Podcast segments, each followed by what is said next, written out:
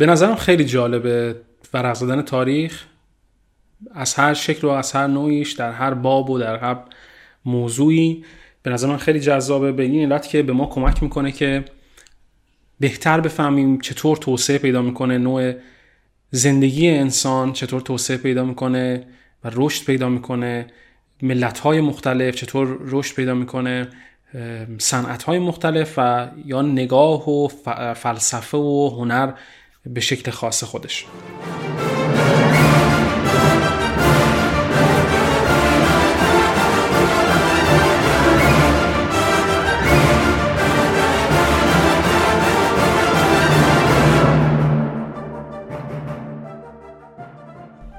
سال 1918 تا 1933 در تاریخ سینما سال جهش در واقع دهه دهه هایی از جهش های سینمایی هست به شکل های مختلف جهش هایی که بار زیادی رو با خودشون حمل کردن و وزنه سنگینی بودن در تاریخ سینمای جهان.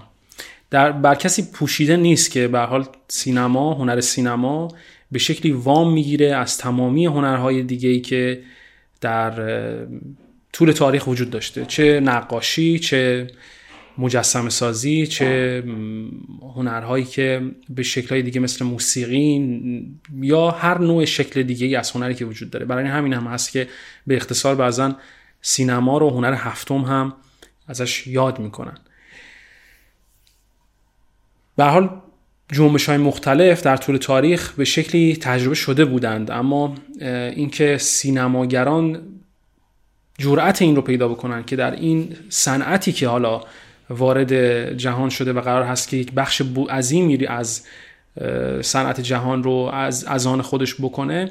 این جرأت رو نداشتن که این امتحان رو انجام بدن این تست رو انجام بدن و بیان این جنبش هایی که در طول تاریخ به شکل دیگه تجربه شده رو در سینما هم تجربه کنن. اما این دهه هزار این دوران 1918 تا 1933 به شکلی جهش این شکل های از جنبش های سینمایی هست.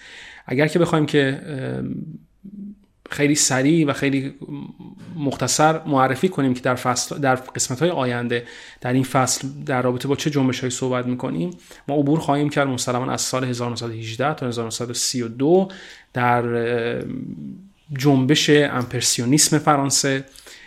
کشور فرانسه به جرأت میشه گفتش که به عنوان جز اولین کشورهایی که جنبش در واقع پایگذار یک جنبشی در سینما هست کشور فرانسه هست. البته افراد من اینو در اول برنامه اشاره کردم که افراد تلاش کرده بودن. آقای مثلا شوستروم در اسکاندیناوی تلاش های خودش رو کرده بود. اما مجموعی از فیلم سازان که با همدیگه متحد بشن و کاری رو انجام بدن که تا قبل از اون کسی تجربه نکرده یا حتی جرأت تست کردنش هم نداشته به این شکل اتفاق نیفتاده. بعدتر در جلوتر در 1920 تا 1927 اکسپرسیونیسم آلمان رو ما تجربه می‌کنیم ستایل و جنبشی از سینما که حداقل در بحث سینمایش بسیار خاص و بسیار متفاوت عمل می‌کنه. رد پای خودش رو بعدا هم جا می‌ذاره در سینمای نوین هالیوود حتی مثل مثلا Chinatown یا کارهای دیگه ای که از این جنبش سینمایی به نوعی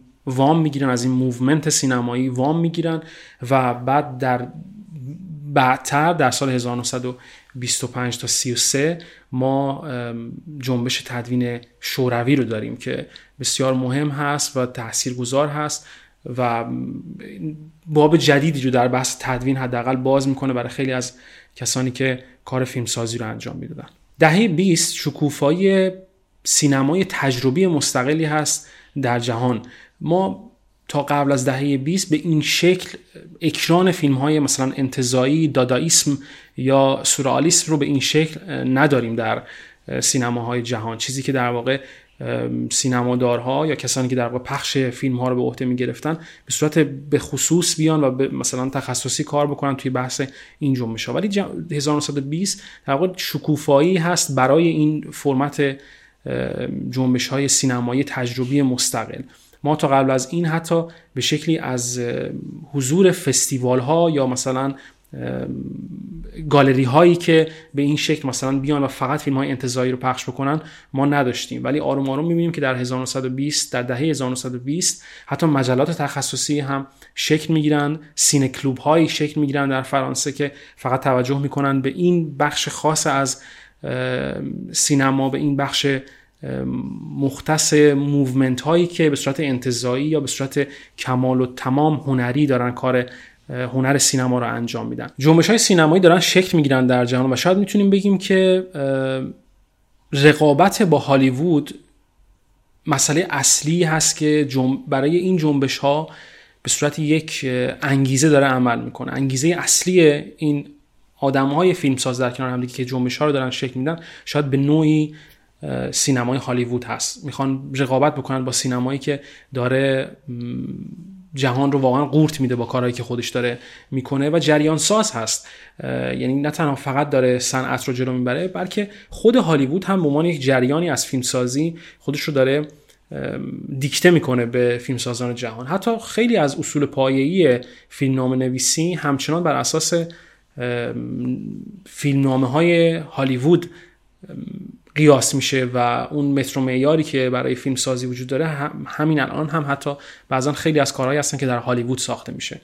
نوع گذاشتن دوربین در صحنه نوع نورپردازی که در صحنه اتفاق میفته و این تأثیری که سینمای هالیوود داره در همون دوران هم قابل دیدن هست مشهود هست در سینمای جهان. و به نوعی انگیزه میشه برای این فیلم سازان که بیان و این جنبش ها رو آروم آروم شکل بدن. اشاره هم کردیم که در این ده هست که در واقع مجلات سینمایی نمایشگاه ها یا شکلهای اینجوری به این شکل تخصصی شروع می‌کنن به کار کردن.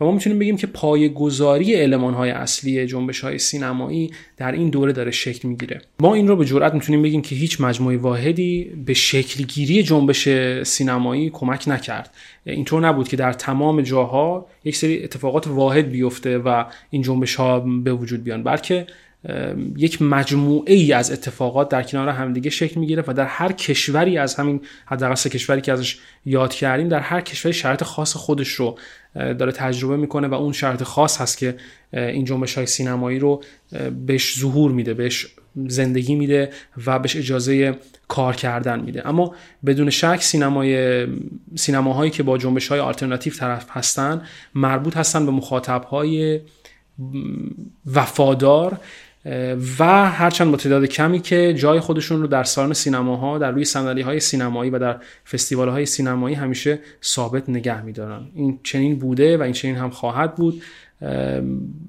و به هر حال این جنبش ها جنبش هایی هستن که تاثیرگذار هستن و ما باید حتما اینها رو ورق بزنیم برای اینکه بتونیم بهتر فیلم و سینما رو درک بکنیم.